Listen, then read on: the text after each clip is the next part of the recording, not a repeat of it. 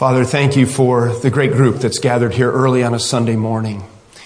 And we're mindful of your disciples who on another Sunday morning, early in the morning before daylight, sought for you and found an empty tomb. And we've been rejoicing on the first day of the week ever since that they found a risen Savior.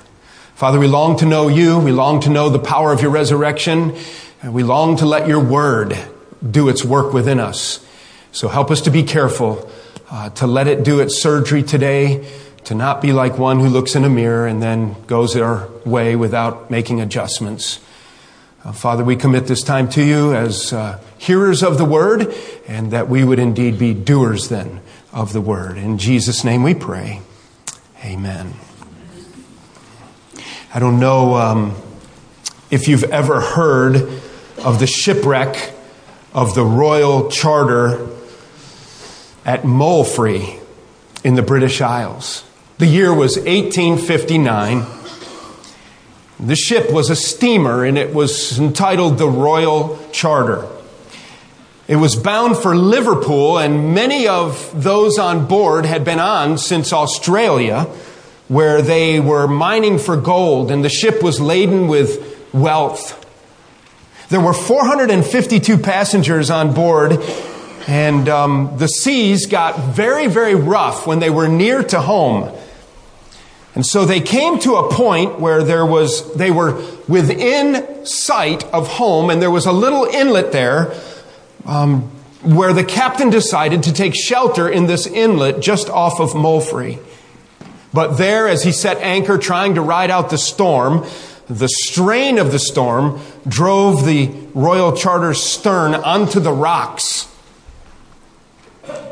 They say that the waves were so tumultuous that the ship struck the rocks just fifty yards from shore, and the ship, steamer, broke into two sections. Many of those, just fifty yards from shore, tried to swim through the rough, stormy waters and the rocks to get to shore. And some of them uh, filled their pockets with gold, and they sank and they drowned. It is said that twenty-eight men from Moelfre, right there in the inlet, formed a human chain, risked their own lives to haul some of the passengers and crew, but only forty-one people survived. What's interesting about this shipwreck is that they were so close to home. One pastor there in Moelfre, who was assigned the task of visiting some of the homes to tell people that their loved ones were lost right there, said that though they had safely circumnavigated the entire globe, that the Royal Charter went home right there within sight. The pastor went to visit and to seek to comfort the wife of the first officer of the ship, pray with her at this time of calamity. And she was there sitting at her kitchen table. The pastor said, "I can never forget the grief. She was so stricken, she was even tearless in her grief. And she wrung my hand and she said, 'So near home and yet lost.' She had been sitting in the parlor with tea set, waiting for her husband to walk in the door. And fifty yards from shore, he perished." As I invite you to turn to Matthew's Gospel in chapter eleven, as I invite you to turn to Matthew's Gospel in chapter eleven, I want you to have that concept in mind. Being so close to life and yet being lost. That's the circumstances that our Lord Jesus is addressing in this passage. Um, if you've been around, you know that we spent a couple of weeks responding to this interesting uh, situation in which John the Baptist found himself. And it was, um, he's in prison. Things have not unfolded the way he thought, even though he had so clearly announced and recognized and pronounced that Messiah was with us. And in the doldrums and darkness of prison, he had begun to question, maybe this is just another prophet pronouncing and announcing ahead of time that Messiah is coming. He sent two of his servants to Jesus and asked them, "Are you the one?" And we talked about John's doubt and how even strong, focused, spiritually minded, confident spiritual leaders can find themselves in times of doubt. In the rest of the passage, Jesus ends up giving a, a message of support for who John the Baptist was. And then he changes his tone and he chastises those verbally for not paying attention to John in his announcement of who Jesus is. And then he turns the attention to himself and says, and you're not even paying attention to me. Let's read the passage. And I want us to see the gravity, the seriousness of what it was for these folks in this era to have so much of Christ and yet miss the way. And I wonder if there's people here this morning who've grown up in a Christian home, or you've been in church and you've heard so much of Christ and yet you're not walking with Christ. You haven't found the narrow way and you're still on the broad road of destruction like the people in our story. Let's pick it up at verse eleven where Jesus, in Matthew eleven eleven, where Jesus um, uh, begins to defend John the Baptist. He asks them, who did they expect to see? And then he says, truly, I say to you, among those born of women, there has arisen no one greater than John the Baptist. Yet the one who is least in the kingdom of heaven is greater than he. Okay, so as great as John the Baptist is, he's not the Christ, and those who will come to Christ are even greater than John the Baptist in their spiritual stature, in the sense of they found everlasting life in Christ. Don't miss it that Christ is the key to the passage. John was the voice. And from the days of John the Baptist, verse twelve, until the kingdom of heaven, until the kingdom of, un, until now, the kingdom of heaven has suffered violence, and the violent take it by force. He's talking about there is a consequence to the gospel. We've talked about that in, or in previous passages.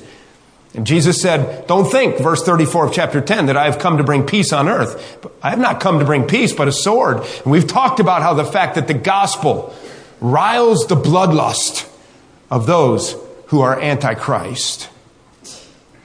For all the prophets in the law prophesied until John, and if you are willing to accept it, he is Elijah who is to come. And it was prophesied that Elijah would come again, not in reality, but in the form of John the Baptist. And Jesus is announcing that this is the prophetic fulfillment of what the prophet said. There would come one like Elijah who would announce and prophesy and say, the Messiah is here, and John is the one. And he who has ears, let him hear. And that's a crucial statement then. Jesus is talking to an audience who also is doubting and who is wondering, following him around curious, but yet many not committed. And he's saying, look, you have ears to hear. You've heard what John said. Now listen, he's the one who said, look, the Lamb of God who takes away the sin of the world. All right. He who has ears, let him hear. It's a wake-up call. Now to our text for today. And Jesus goes on and he says, but to what shall I compare this generation? And it's a, it's a question. It's rhetorical. And it's spoken in such a way, and in the context of the passage, it's like, I can't believe you people. I don't know what to do with you people. I've never seen a generation like this.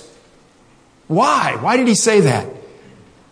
What shall I compare? To whom shall I compare this generation, and to what? It is like children sitting in the marketplace, calling to their playmates. We played the flute for you, and you did not dance. We sang a dirge, and you did not mourn. For John came neither eating nor drinking, and they say, he has a demon. And the Son of Man came eating and drinking, and they say, look at him. He's a glutton and a drunkard, a friend of tax collectors and sinners. Yet wisdom is justified by her deeds. Then Jesus began to denounce the cities where most of his mighty works had been done, because they did not repent. Woe to you, Chorazin! Woe to you, Bethsaida! For if the mighty works done in you had been done in Tyre and Sidon, they would have repented long ago in sackcloth and ashes. But I tell you, it will be more bearable on the day of judgment for Tyre and Sidon than for you. And you, Capernaum, will you be exalted in heaven? No, you will be brought down to Hades. For if the mighty works done in you had been done in Sodom, it would have remained until this day. But I tell you that it will be more tolerable on the day of judgment for the land of Sodom than for you. And if you're standing there and you're a Jew, you cannot believe what your ears have just heard.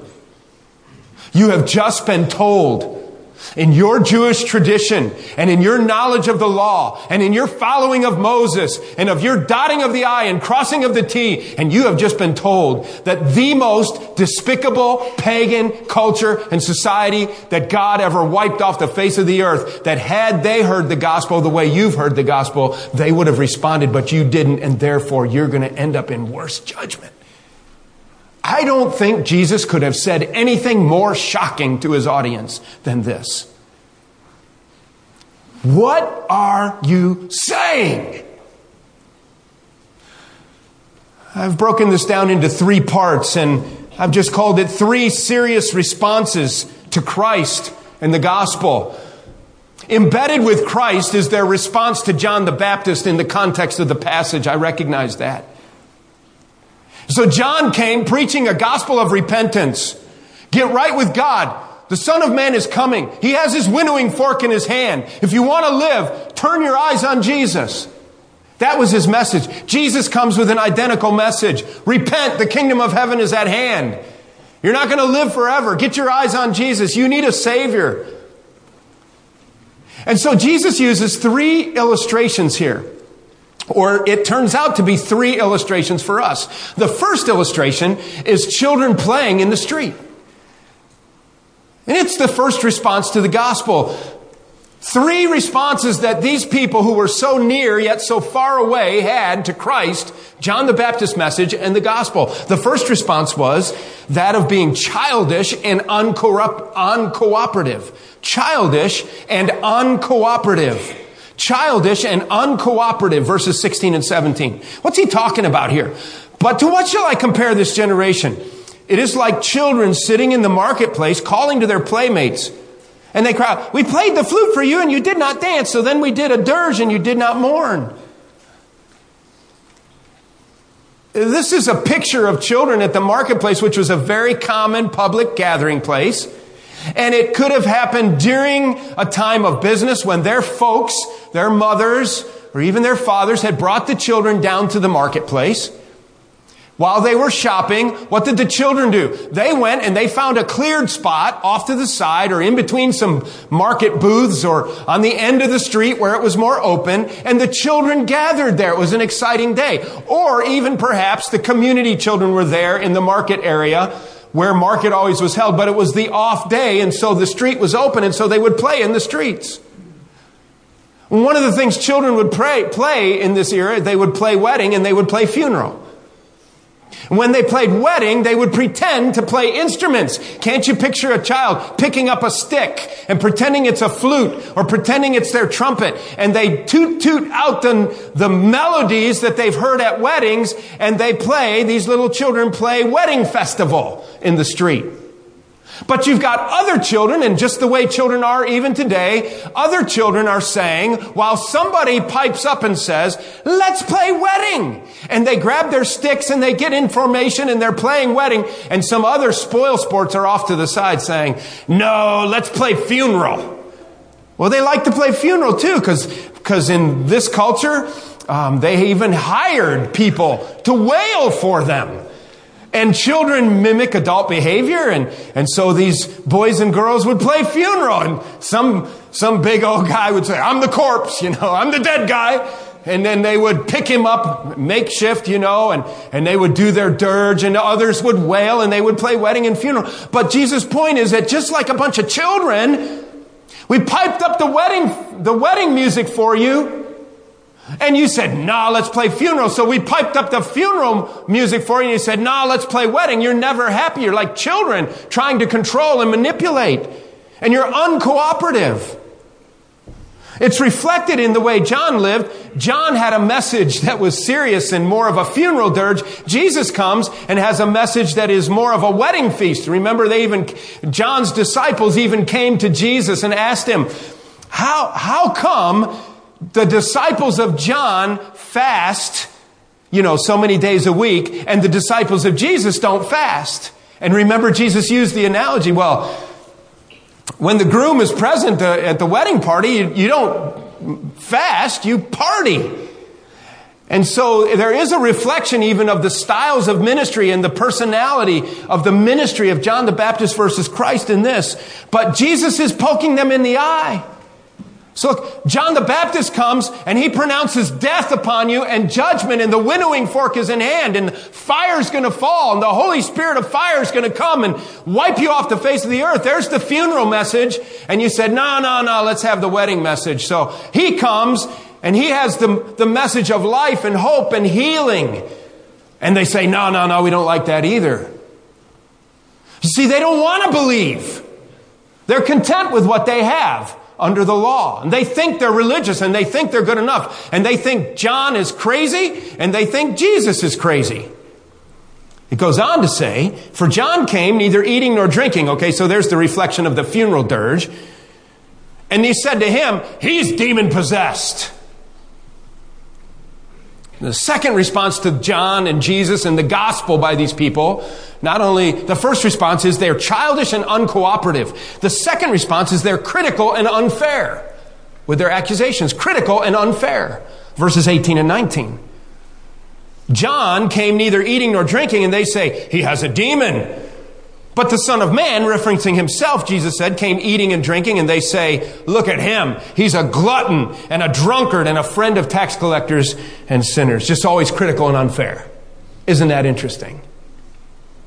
You know, when people don't want to believe, they will always just take the opposite argument. Have you talked to people like that? You're in a conversation and you're talking about Jesus, you're talking about the gospel, you might be talking about world religions, and you're talking about interacting, and they come up with this, no, we can't do that, but about this. So then you go there and you answer it, and then they go back to another argument, and they're just childish. They don't want to believe, and they don't want to play the game. They're just there to be difficult. And they're just uncooperative, and they really don't want to believe. And after a while, you get in your mind and you think like Jesus said, well, cast your pearls, don't cast your pearls before swine. Kind of shake the dust off your feet and go, because they're just being difficult. They really don't want to know the truth. And that's how Jesus is saying about these people. You're like children playing. And we say we're going to whistle one tune and you want another tune. So we whistle that tune and you want another tune. You're just childish. Not childlike. Jesus called for us to be childlike. You're childish, you're fickle, you're unhappy, you're, you're, you're uncooperative. You don't want to believe. Secondly, you're critical and you're unfair. John came with a message that was serious. And you said, he's demon-possessed. You made up something. You knew he was. They knew he wasn't demon-possessed. And so then Jesus comes, and he's kind of got the opposite approach, where he goes to the poor and the needy, and he sits down with tax collectors and sinners, and he's known for being at banquets. And it's been kind of common in the last few years to, to celebrate Jesus as a big party animal. Now, I'm not saying that at all. Jesus never got drunk at a party. Jesus never disgraced himself at a party. Jesus was never inappropriate at a party. But Jesus wasn't afraid to go to where sinners were hanging out and show them everlasting life, and they often responded. These Jews who've been watching him and these folks in the community, they're just critical and unfair. It doesn't matter what message they give. You're demon-possessed? Well, then, if you're not demon-possessed, then you're a glutton and a drunkard because you go to parties. They don't want to believe. Have you ever talked to people who make these blanket statements about Christians and about Christ, and I don't want to follow Christ because I knew a Christian one time and he was the biggest cheat I ever saw. You're nothing but cheaters.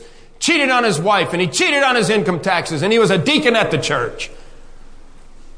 And they're, they're acting like they've got this strong argument against Christianity, and really that's not true at all. They just don't want to believe, and they're thinking of something, and it's critical and unfair. It's not a fair statement at all. It's very difficult to have reasonable communication with somebody who's in that mindset, because they really don't want to know the truth. In fact, they're running from the truth, and that's why they're being critical and unfair. But of my greatest concern is the third illustration that we have. So we have children playing in the street, we have critical adults, and now we have sleeping cities These three kind of different word pictures. And the third response to John, Jesus, and the gospel is to be complacent and unconcerned. Complacent and unconcerned. Then he began to denounce the cities. By the way, the phrase, yet wisdom is justified by her deeds, it's like Jesus giving a sidebar word. You can say whatever you want, but the fruit of our message will stand alone. And hasn't it been true that the gospel of Jesus Christ through the centuries has borne a beautiful fruit and changed lives, and the words of Christ are proven true over and over, and the word of God is proven true over and over, and wisdom bears this justifiable fruit by its deeds. The gospel has an effect. You can say whatever you want. You can be, you can be uh, unsatisfied. You can be unfair and critical. You can be complicated and difficult in your arguments against Christianity, but you just watch, and you tell me. You tell me what happened to Eugene Marceau when he was sixteen years old. And you tell me that, that this wisdom of Christ didn't bear out in its deeds the authenticity of the message. And you know people just like that. And we could go through the audience and you tell me the gospel didn't change Buddy King's life. It did. What a testimony. And you know people like that. So wisdom will be justified by her deeds. It's a proverb that Jesus says. It's reflective of, all right, you can say whatever you want, but the gospel will prove itself true. He then pronounces these woes upon the city. And it's the same kind of thing. It's their response to John, Jesus, and the gospel that he's after. How do you respond to this? How do you respond to Jesus? Well, look what they did. Jesus, Jesus said he began to denounce these cities. And it, because they were, number three, they were complacent and unconcerned. So we've had these three groups of people. The children in the street, they were, their response to John, Jesus, and the gospel was that they were childish and uncooperative. And then what they said about John and Jesus, these people were critical and unfair. And then these cities where Jesus ministered most of his public ministry were complacent and unconcerned. Then he began to denounce the cities, verse twenty, where most of his mighty works had been done because they did not repent. And he says something very strong. It's a word of judgment. It's a warning word. It's like, woe unto you. It's the idea, if you don't change, you know, you're going to hang at high noon. It's over. It's a judgment word. Woe to you, Chorazin. Woe to you, Bethsaida. For if the mighty works done in you had been done in Tyre and Sidon, they would have repented long ago in sackcloth and ashes. So what's the deal here? Let's understand what we're talking about. So these communities, and some of you who've been to the Holy Land maybe can picture how this is. But Chorazin was a small village a couple of miles north of Capernaum. Capernaum is then mentioned in here very strongly. And these are Jewish communities, all right? And uh, they are along the Sea of Galilee there, and Bethsaida is farther north and west of Capernaum. All right, and so these are communities, and this is the area where Jesus did much of his public works of ministry, the miracles, the healings, the raising of the dead. So much of this happened in this area. We'll illustrate that further in just a minute. So here, who are Tyre and Sidon? Tyre and Sidon. Both of these cities were well known to this Jewish audience. They knew who these cities would have been. And they were Gentile, pagan cities. Okay, so Jesus is contrasting these Jewish communities in his own backyard where he has done much of his public ministry and where the listening audience completely understands when he says Tyre and Sidon that they are seaports along the Mediterranean Sea. They're Gentile pagan cities, and they're known for their corruption, their immorality, and their godlessness. We have some cities like that, don't we? They're just known for it, right? Vegas, right? Places like that, just Sin City. They even have nicknames like that. These Jews would have known, these Jewish, the Jewish community would have completely understood what Jesus was talking about. And in Tyre and Sidon, Sin was so excessive and idolatry so bold and harsh, they worshiped the Baals. The Baals were the ones that way back, one of the big pictures we have in our mind from Sunday school days is when Elijah took on the prophets of Baal, remember? And they were wicked, wicked people. Jezebel had, had paid for them and, and had them in her, in her um, castle and in her buildings, and she housed them. And false worship was huge, and it and it had a lot to do with sexual immorality and, and drunkenness. And you remember when Elijah was egging them on and they were praying for rain, and remember they started to cut themselves. Bloodletting was part of their ritual, trying to appease their gods and the, of the Baals. And it was a horrible thing. It involved child sacrifice. It was terrible. It was base. And the Jews would have had nothing to do with it. In fact, one of the kings of Tyre was so wicked in times past that the prophet Ezekiel in chapter twenty-eight used him as an example of who Satan is. The king of Tyre was a nickname for Satan. That's how wicked their leadership was. So you're a good Jew. You believe in Moses. You memorize the, the Torah. And the, the Pentateuch, and you know, you know, you're a believer in the God of Abraham, but you just can't stomach this Jesus guy. And Jesus looks at him and says, "Woe to you, Chorazin. Woe to you, Bethsaida. For if Tyre and Sidon would have seen what you have seen in front of your eyes, they would have repented long ago in sackcloth and ashes." It reminds you of Nineveh, doesn't it? Remember the story of Jonah and Nineveh? Of course you do. And how God sent Jonah, his prophet, to go to this wicked city. Would have been a city like Tyre and Sidon, where they were horrible people, known for their immorality, their debauchery, their wickedness, and their slaughtering of other people. Just a horrible people, base. It's incredible what people can do to people when they get that godless. And we're seeing examples of it around the globe today. This godlessness. Well, Jonah, Jonah knew what they were like. He ate it. He didn't want to go mess with them. So he, you know what he does. He buys a ticket in the wrong direction, gets thrown in the, in the sea. The great fish swallows him, swims him closer to where he's supposed to be, burps him up on dry land. He decides he better do what God wants him to do. And though somewhat begrudgingly, ultimately, he goes to this city, and it takes him three days to walk around and to call for repentance. Think about how wild and weird and wacky we would think it is if somebody was down in Ranson, walking around through the racetrack and down through the neighborhoods, hollering out to the neighborhoods, people opening their doors and looking out. Repent of your sin. God is going to judge this community. You have time. Repent. Turn to God. He's your creator. Turn your face to him. Fall on your face. Repent of your sin. And what would people say? You're nuts. But he went to Nineveh and he called out for repentance, and they repented.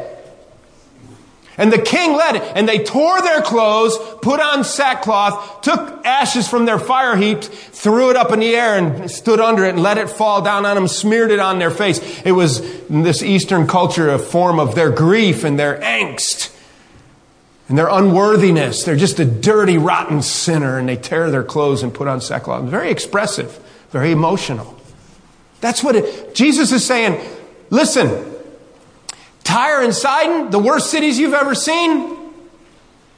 Worse than the Jersey Shore. Worse than Vegas. Worse than any rotten inner city place you've ever been. If they would have seen what you've seen, they would have torn their clothes. They would have been just like Nineveh. They would have repented. But I tell you, verse twenty-two, it will be more bearable on the day of judgment for Tyre and Sidon than for you. And you, Capernaum... And you, Capernaum, will you be exalted in heaven?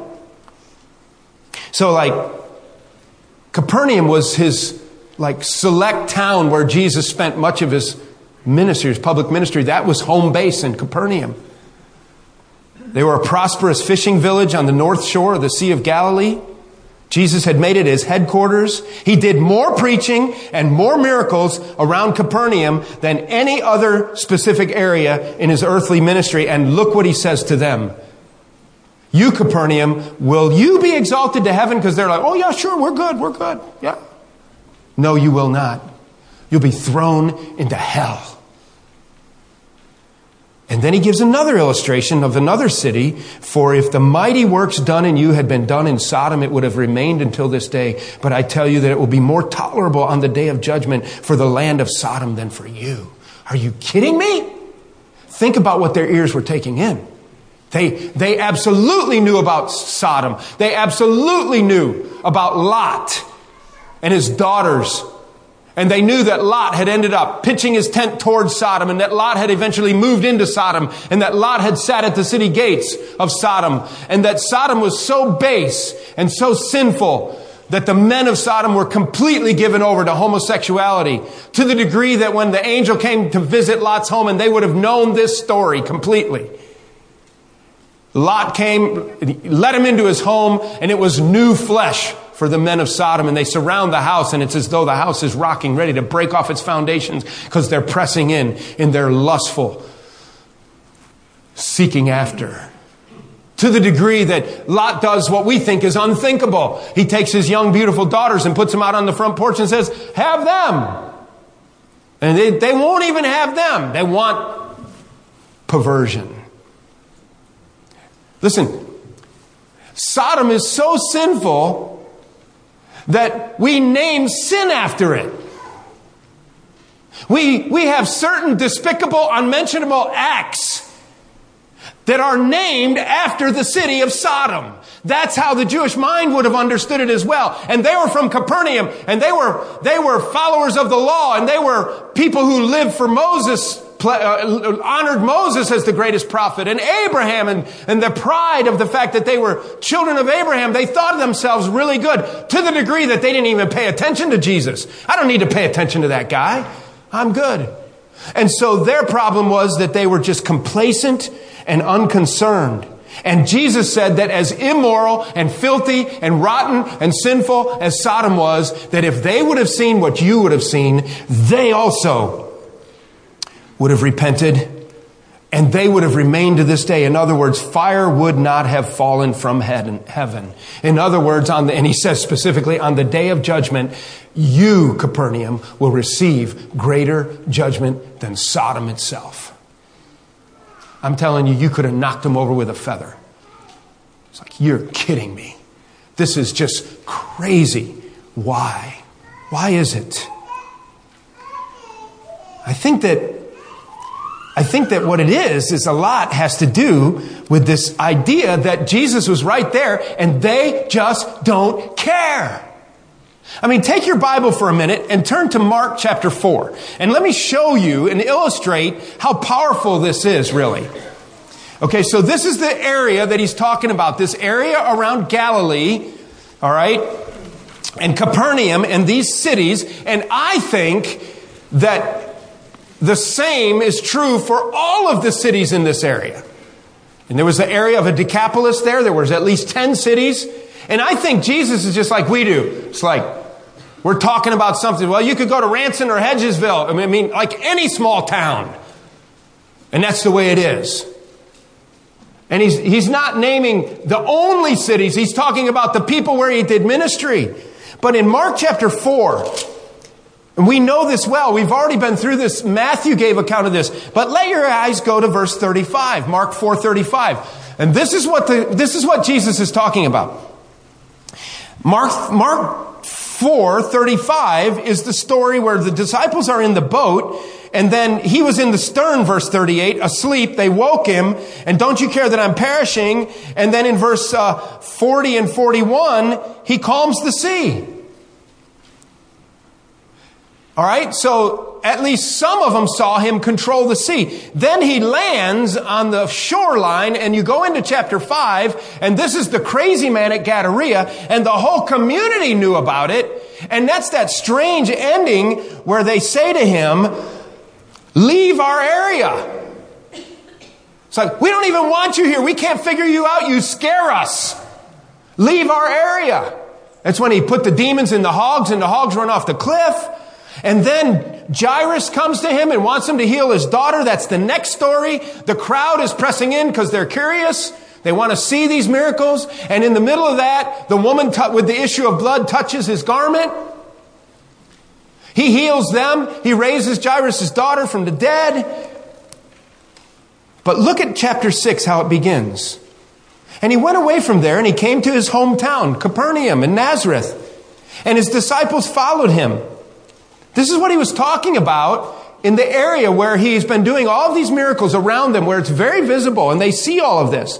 And then Mark chapter six says, and he went away from there and came to his hometown and his disciples followed him. And on the Sabbath, he began to teach in the synagogue. And many who heard him were astonished, saying, where did this man get these things? What is the wisdom given to him? How are such mighty works done by his hands? Okay, so they, they ask these questions. Is not this the carpenter's son of Mary, the brother of James and Joseph and Judas and Simon? I mean, we know his family. And are not his sisters here with us? See, Mary and Joseph had other children. They were Jesus' half-siblings. And they took, look what it says. And they took offense at him. You bug me, Jesus. I don't like Jesus. Quit talking about Jesus. What's Jesus got to do with anything? And Jesus said to them, a prophet is not without honor except in his hometown and among his relatives and in his own household. And he could do no mighty work there except that he laid hands on a few of the sick people and healed them. And he marveled because of their unbelief. Listen to this. He could speak and calm the sea. He could speak and, and take demons out of a crazy man. He could speak and stop an issue of blood that had been there for years. He could speak and raise a dead girl from a, a girl dying and dead back to life. And it says when he get to his hometown, their unbelief was so thick that he, he couldn't even do miracles there. And he marveled at their unbelief. Why? This is right here in front of you. So, there's a few thoughts about complacency real quick as we wrap up. Complacency, you know, is to be self-satisfied. Complacent. Satisfied with the status quo. See, I has the idea of being unmotivated, doesn't it? It has overtones of carelessness or boredom. If a, if a guy who's supposed to switch over the rail tracks at a bridge or something for the train in the old days was complacent, the train ends up rolling off the cliff because he was just complacent. He was careless. He was idle. He was lazy. He was sleepy. He was undisciplined. It has all of those overtones, doesn't it?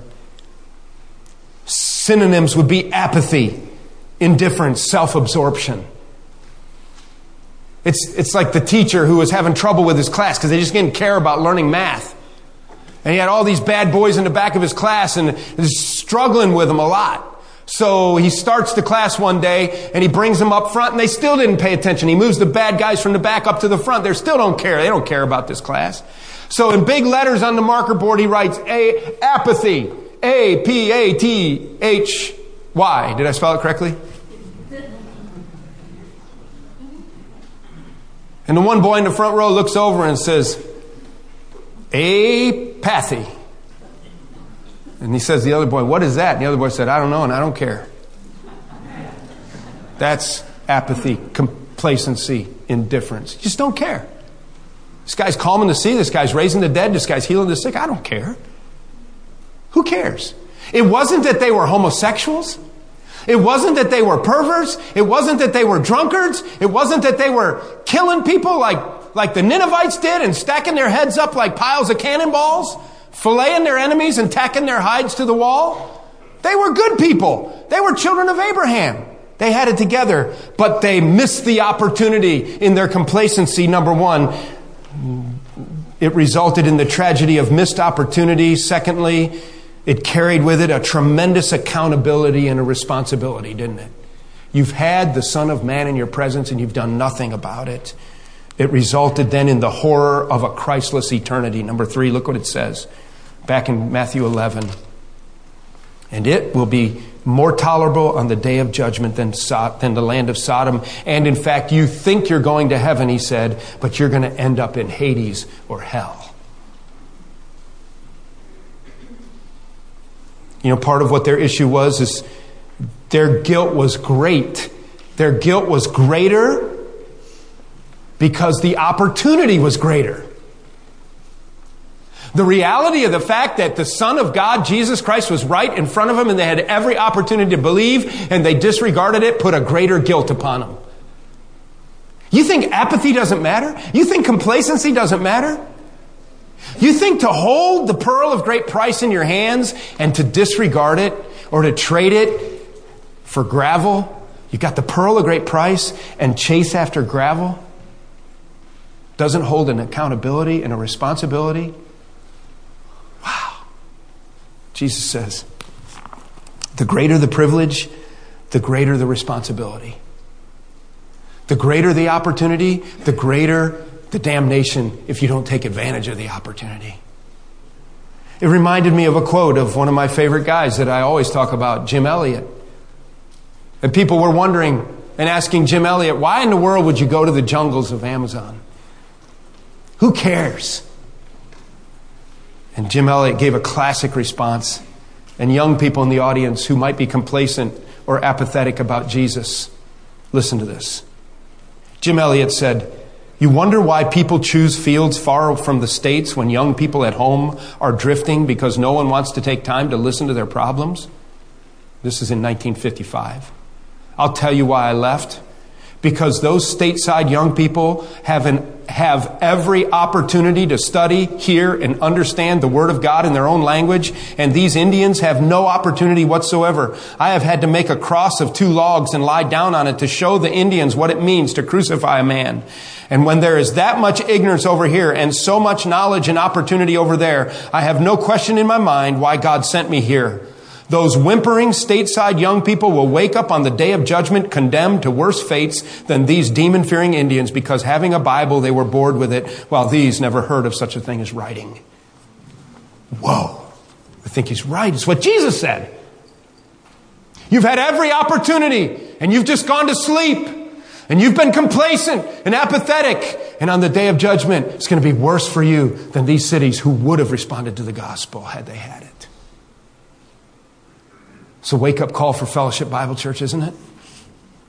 Who has had greater opportunity than us to hold God's Word, to turn on the radio and hear God's Word, to buy books and C Ds and D V Ds and know God's Word and know the gospel? And young people in the audience today, if you don't care, you better wake up.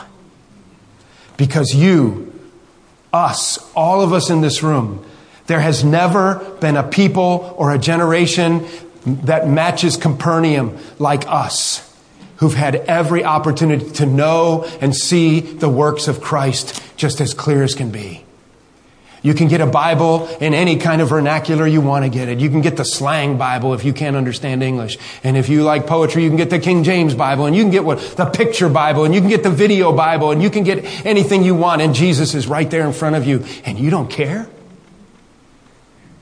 Jesus said, it's going to be better for Sodom on the day of judgment than it will be for you. Scary, isn't it? Scary. People with the greatest opportunity stand to face the greatest amount of guilt for being apathetic in the face of that opportunity.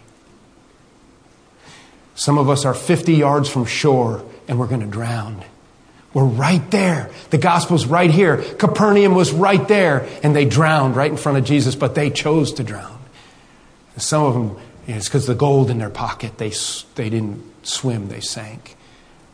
Missing the whole point. Let's bow in prayer.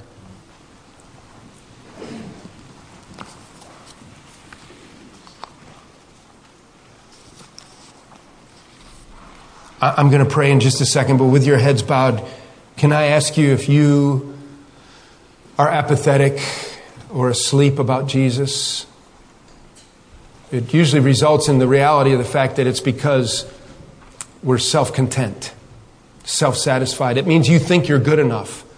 With our heads bowed, can I just remind you that you're not good enough? that the Bible has been so clear that all have sinned and fall short of the glory of God. That means you cannot reach God on your own. And as good as you think you are, the Bible clearly says that all of our righteousnesses are as filthy rags. And the Bible says that the wages of our sin and the wages of all the evil that we've done and, and the evil in our heart, the lust, the lies, the anger, the bitterness, the complaining, the wages of our sin is death. We cannot enter the presence of a holy God because of our sin baggage. The only thing you can do is bring your bag full of sin and your heart that's dark with sin, and you come to the cross, and it's there at the cross where Jesus paid the price for your sin. It's the whole message of the gospel and of John and of Jesus that Messiah has come. Repent of your sin. Don't miss it. Jesus even healed blind people right in front of him and lame people and raised dead, and they still just said, I don't care. And if ever we're living at a time when people say they don't care about the gospel, it's right now, right here in our country. But in this room this morning, will you care?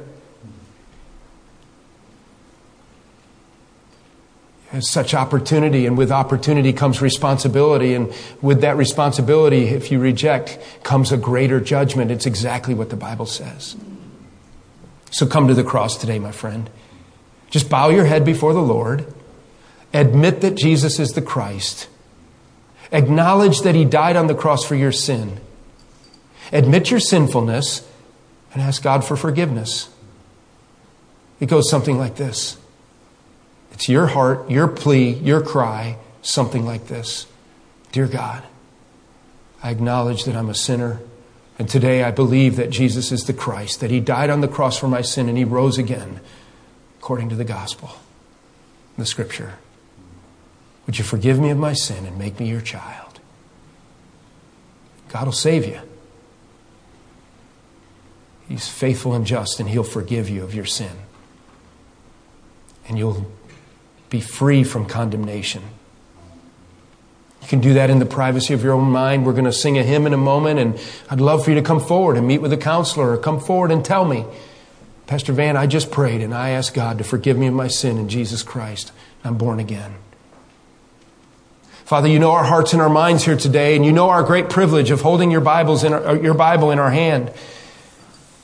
And we've had so much exposure to Christ, and, and yet it's so easy to be complacent and apathetic. And some of us are so close to shore, and we're never going to make it home. We're going to drown with our pockets full of junk from this world. Father, would you do a work in us?